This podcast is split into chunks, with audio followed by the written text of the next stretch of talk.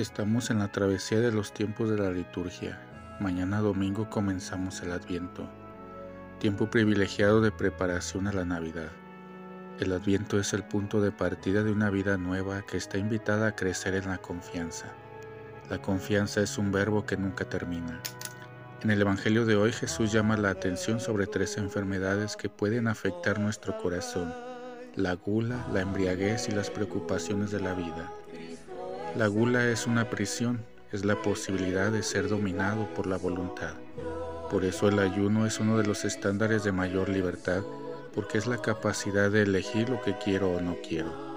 La embriaguez está ligada a un problema concreto, pero su significado es mayor.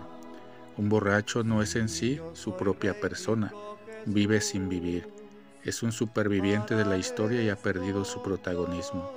Por último, las preocupaciones que siempre están presentes en mayor o menor medida.